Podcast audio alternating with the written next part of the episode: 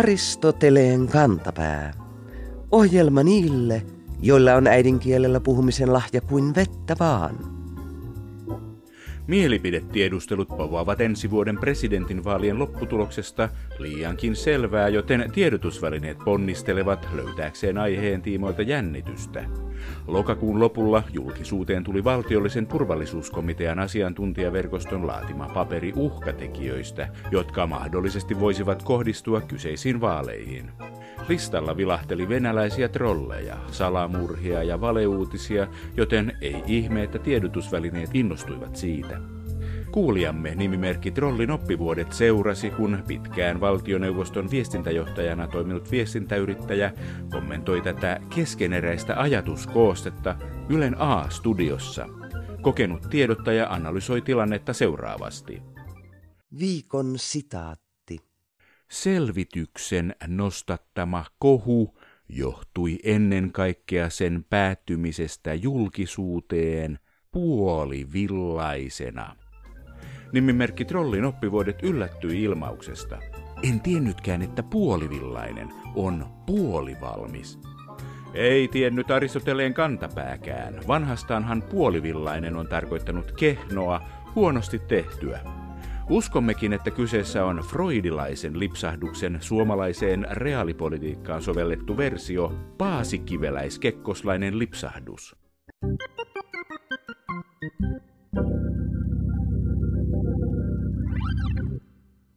Modernin massaturismin edeltäjänä voidaan pitää pyhiinvaelluksia uskonnollisten merkkihenkilöiden haudoille. Yksi suosituimmista pyhiinvaelluskohteista oli apostoli ja opetuslapsi Pietarin muistomerkki Roomassa. Tarinan mukaan Pietari ristiinnaulittiin pää alaspäin 13. lokakuuta vuonna 1964, hiukan sen kuuluisen Rooman palon jälkeen, Caligulan rakennuttamassa sirkuksessa keisari Neeron järjestämissä juhlallisuuksissa. Kun kristinusko levisi laajemmalle, alkoivat vaellukset marttyrien haudoille ja niin myös Pietarin hautamuistomerkille. Jo 300-luvulla paikan suosio oli sellainen, että keisari Konstantinus Suuri päätti rakentaa Pietarin muistolle basilikan vanhan sirkuksen päälle. Jo parin sadan vuoden kuluttua paikkaa piti taas laajentaa. Kovassa käytössä ränsistyvää rakennuskompleksia korjailtiin alituisessa rahapulassa, kunnes 1400-luvulla Paavi Nikolaus V päätti rakentaa uuden kirkon jo tuhatvuotiaan basilikan tilalle. Uutta Pietarin kirkkoa rakennettiin yli sadan vuoden ajan ja tuloksena oli maailman suurin uskonnollinen rakennus, jonka pinta-ala on 23 000 neliömetriä. Tämmöisen pytingin rakentaminen on luonnollisesti kallista. Niinpä kirkko päätti valjastaa teologiansa jo vuosituhat aiemmin syntyneen käytännön aneista ja aneiden myymisestä rakennusurakan rahoittamiseen. Saksassa Juhan Tetzel-niminen dominikaanimunkki kunnostautui anekaupan edistäjänä niin hyvin tuloksin, että muuan pappi nimeltään Martti Luther koki, että uskon kaupallistaminen nakertaa koko kirkon uskottavuutta – Luther kirjoitti aiheesta 95 teesiä ja naulasi ne tarinan mukaan Wittenbergin kirkon oveen. Pyhiinvaeltajien nälästä kokea uskonnollisia elämyksiä alkoi siis 500 vuotta sitten reformaationa tunnettu prosessi, joka muutti maailmaa rajusti. Yksi vaikutuksista on se, että Mikael Agricola perusti suomen kirjakielen. Miten Luther suhtautui kieliasioihin – Oliko latinan korvaaminen kansankielellä hänen suunnitelmansa ytimessä? Oliko musiikkimies Luther svengaava runoilija? Turun yliopiston saksankielen dosentti Tuomo Fonseen kertoo.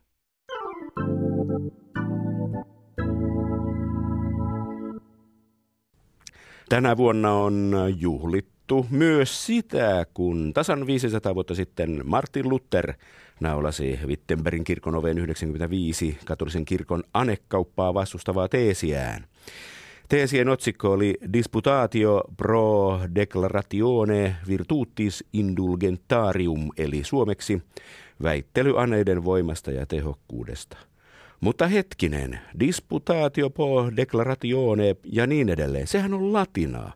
Eikö latina ollut katolisen kirkon kieli? Mitäs reformaatiota se tällainen kansankielen tahallinen välttely on? Turun yliopiston saksankielen dosentti Tuomo Fonseen. Tämä on varmaan yksi kaikkein yleisimmistä harhaluulosta, mikä liittyy reformaatioon eli uskonpuhdistukseen. Luther ei halunnut mitenkään syrjäyttää latinaa tai poistaa sitä kirkon käytöstä tai mistään muustakaan käytöstä. Päinvastoin Luther halusi tuoda kansankielet, tai siis hänen tapauksessa jos Saksan ja latinan ohelle, mutta ei missään nimessä ajatellut sellaista, että latina pitäisi kokonaan hävittää tai poistaa kirkon käytöstä. Eihän se olisi ollut mahdollistakaan, koska latina oli sivistyksen kieli aikaan, se oli akatemian käyttämä, siis yliopistossa käytetty kieli. Ja se oli kaikkien oppineiden ihmisten yhteinen kieli. Ja olisi ollut täysin mahdoton edes kuvitella, että latinasta olisi tuosta noin vaan ruvettu luopumaan. Eikä Luther halunnut sitäkään aluksi, että messut olisi pelkästään saksankielisiä, vaan halusi säilyttää tosiaan latinankielisen messun, saksankielisen messun ohella.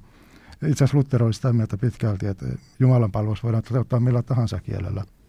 Luther halusi sen, että jokainen voisi osallistua Jumalan palveluksen omalla kielellä, mutta sen ohella säilyttää myös perinteisen latinankielisen messun, että ajatus monikielisyydestä Jumalan palveluksessa oli Lutherin tavoitteena. No missä vaiheessa se sitten lipsahti ulos kirkosta tämä latinan kieli? Se ehkä liittyy siihen yleisempään kehitykseen, että latinan merkitys katosi vähitellen, koska yliopistokin on siitä luopunut. Ensimmäiset saksankieliset yliopistoalueennot pidettiin 1600-luvun lopulla ja 1700-luvulla sitten latina alkoi yhä enemmän kadota kansankielen edestä yliopistoissakin. Oliko tämä, että Jumalan palveluksia pidetään kansan omalla kielellä, Lutherin oma idea, dosentti Tuomo Fonseen?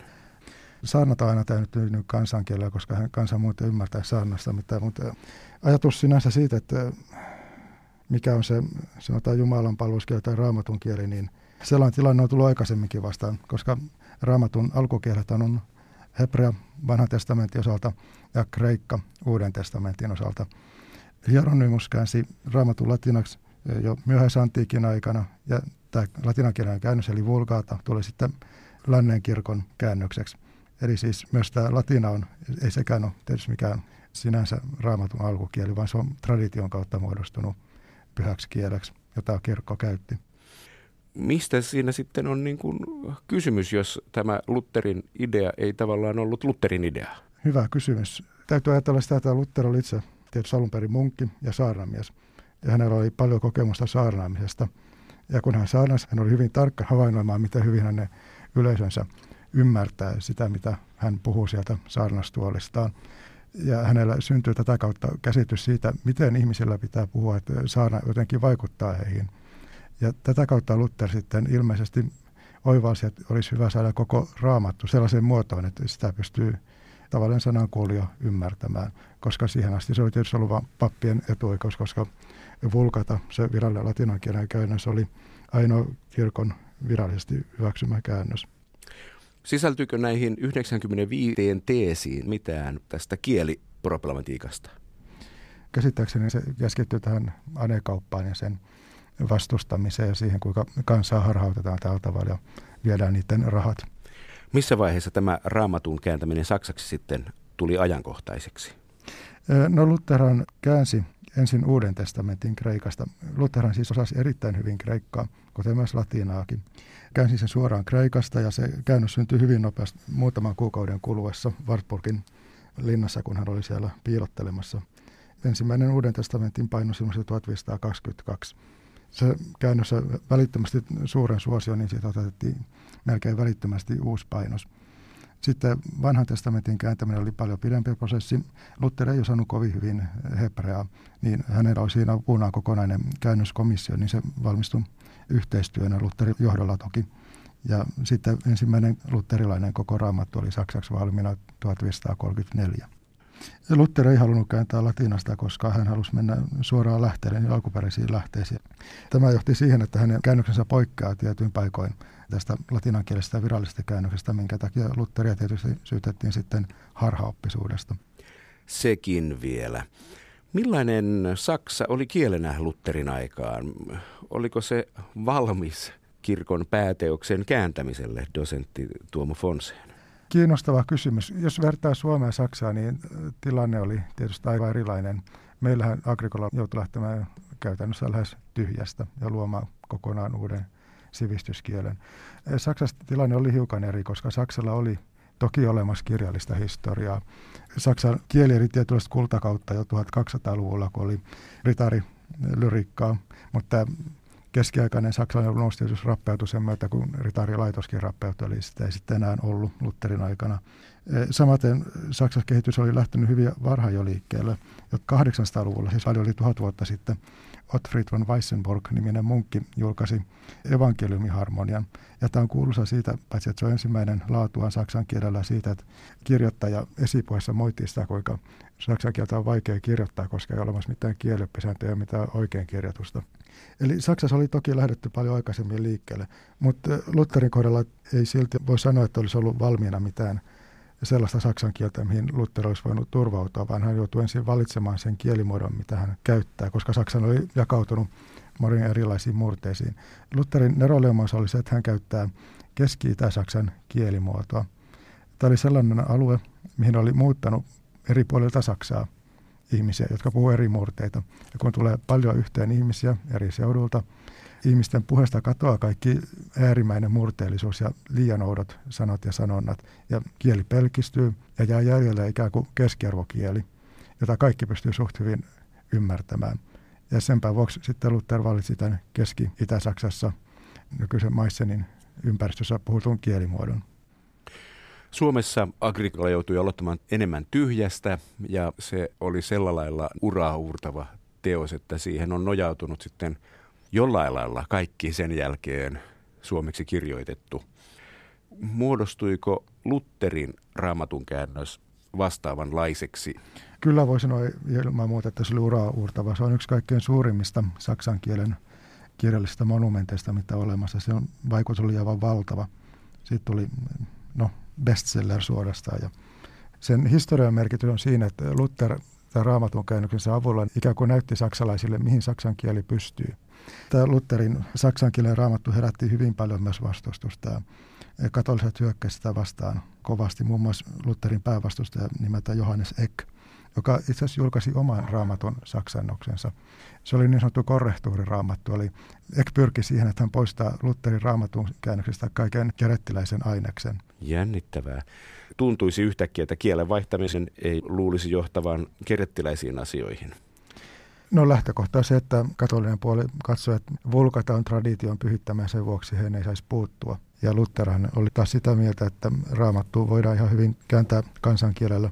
Jumalan palveluksia voidaan pitää kansankielellä. Se on, siinä on kaksi eri näkökulmaa, jotka joutu törmäyskurssille.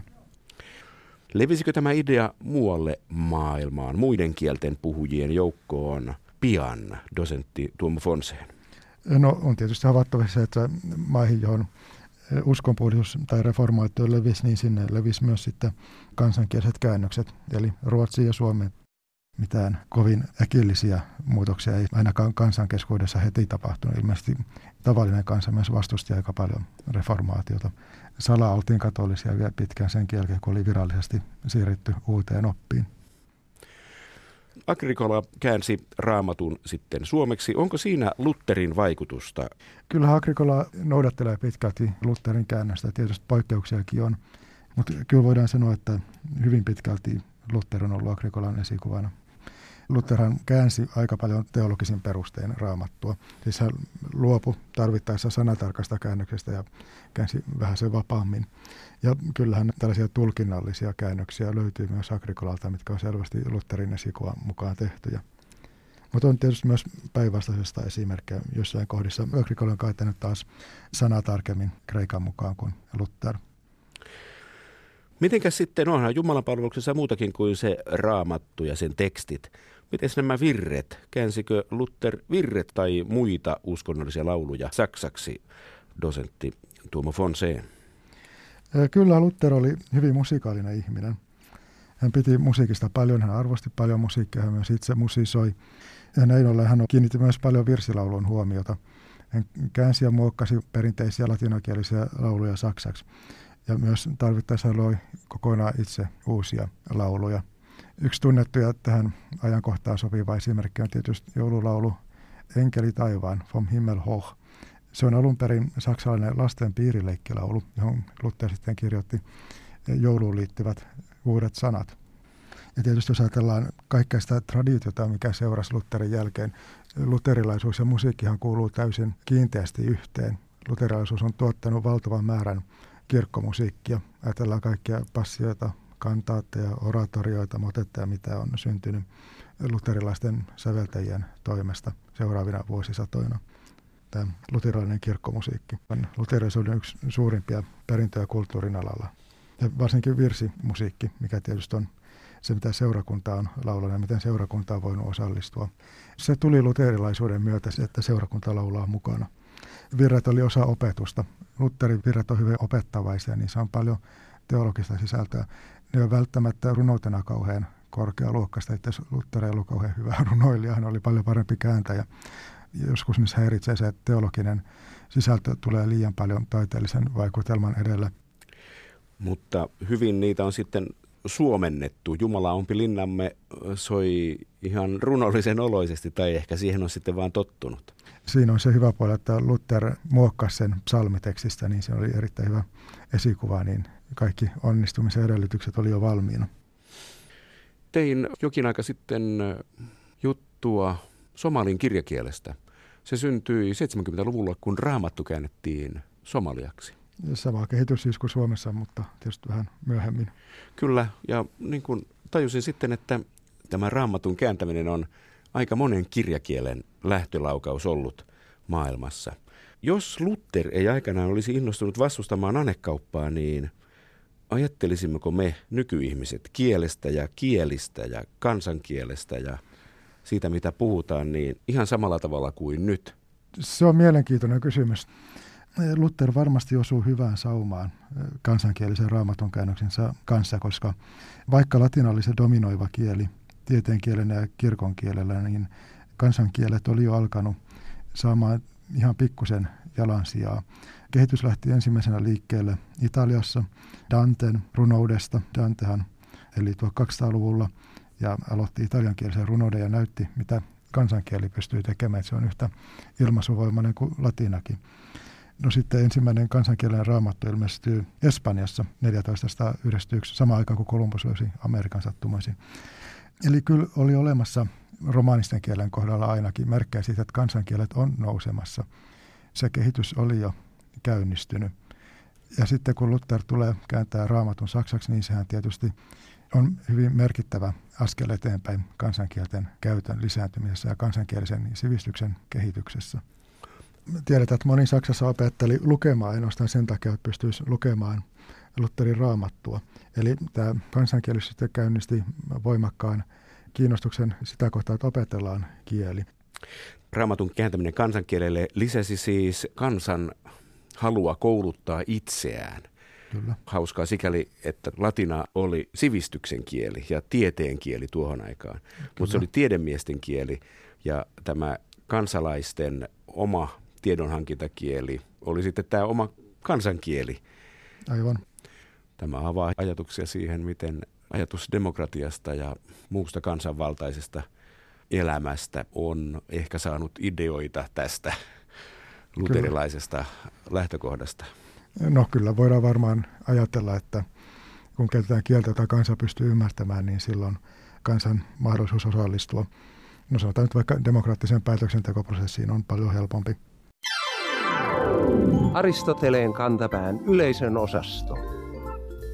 Cheek räppää kappaleessaan Jippi kai jei, että tää on niille, jotka kulkee jalat maassa, pää pilvissä. Sellainen haihattelu voi sopia nuorisomusiikin kuluttajille, mutta räppärin managerin täytyy pitää pää kylmänä. Tai ainakin sen kuvan saa hänen iltasanomille antamastaan haastattelusta, jonka nimimerkki Omin jaloin onneen ilmiantoi meille. Haastattelussa manageri luonnehtii itseään järkeväksi seuraavalla tavalla. Olen aina ollut sellainen lapsi, jolla on ollut pää kiinni hartioissa. Jos jalat ovat maassa ja pää pilvissä, on todellakin vaara, että näiden ääripäiden yhteys toisistaan katkeaa.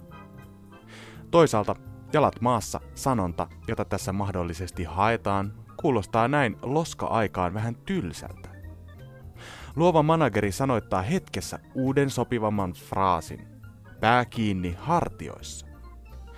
Sehän tosiaan antaa vaikutelman aivojen vakaasta kytkennästä toimivaan kehoon.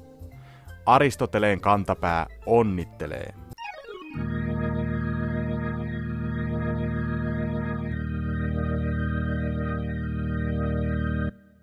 Juhlapuheissa peräänkuulutetaan yleissivistystä, joka on muun muassa parasta medialukutaitoa. Usein tiedotusvälineitä lukiessa ja kuunnellessa tulee kuitenkin mieleen, että jonkin verran yleissivistystä olisi hyvä lisä myös median tekotaidoille. Kuulijamme nimimerkki Ajattelulihas kohtasi tällaisen elämyksen lokakuun lopulla törmätessään nainen.com nettilehdessä uuden vatsalihasharjoitteen esittelyyn. Kannustava juttu huipentui kehotukseen. Viikon fraasirikos. Tee tämä treeni edes kerran, niin teet itsellesi ison karhun palveluksen. Nimimerkki Ajattelulihas joutui ilmauksen kohdalla epätietoisuuden valtaan. Onko kyseinen treeni todella huono harjoite vai onko kirjoittajan yleissivistyksessä karhun kokoinen aukko? Aristoteleen kantapään faabelifraasirikosten urheilutoimenjohtaja testasi jutun esittämät liikkeet ja teki niiden pohjalta sen johtopäätöksen, että kyseessä on kirjoittajan tietämättömyys sanan karhun palvelusmerkityksestä. Sehän merkitsee hyvää tarkoittavaa tekoa, josta on lopulta haittaa avun kohteelle. Sana on saanut alkunsa Jean de la Fontainein faabelista, jossa karhu halusi tappaa kärpäsen puutarhurin nenältä. Tarinan loppua emme kerro, koska emme halua syyllistyä juonipaljastukseen. Rangaistukseksi määräämmekin kirjoittajan lukemaan La Fontainein koko tuotannon ja miettimään, mitä eläintarinat opettavat meille ihmisille. Jollei jaksa lukea koko tuotantoa, niin lukekoon ainakin naisten lehdistä uusimmat jutut TV-kokki Sara Lafontaineista ja miettiköön, mitä tarinat opettavat meille ihmisille.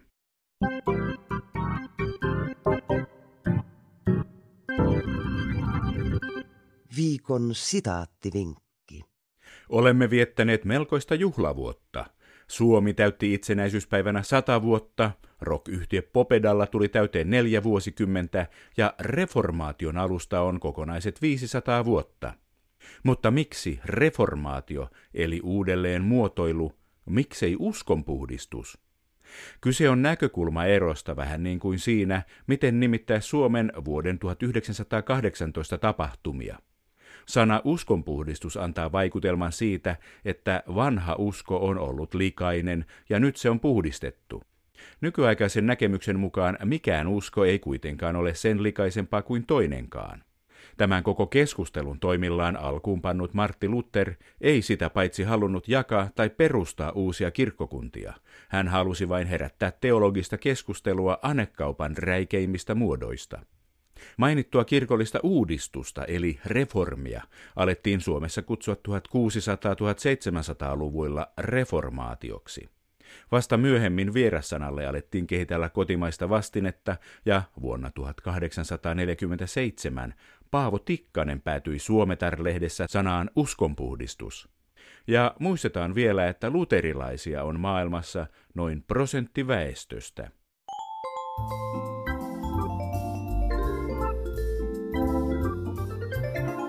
Kerro Aristoteleen kantapäälle, mikä särähtää kielikorvassasi. Tee se internetissä osoitteessa www.yleradio1.fi kautta Aristoteles tai lähetä postikortti PL 58 00024 Yle. Aristoteleen kantapää selvittää, mistä kenkä puristaa.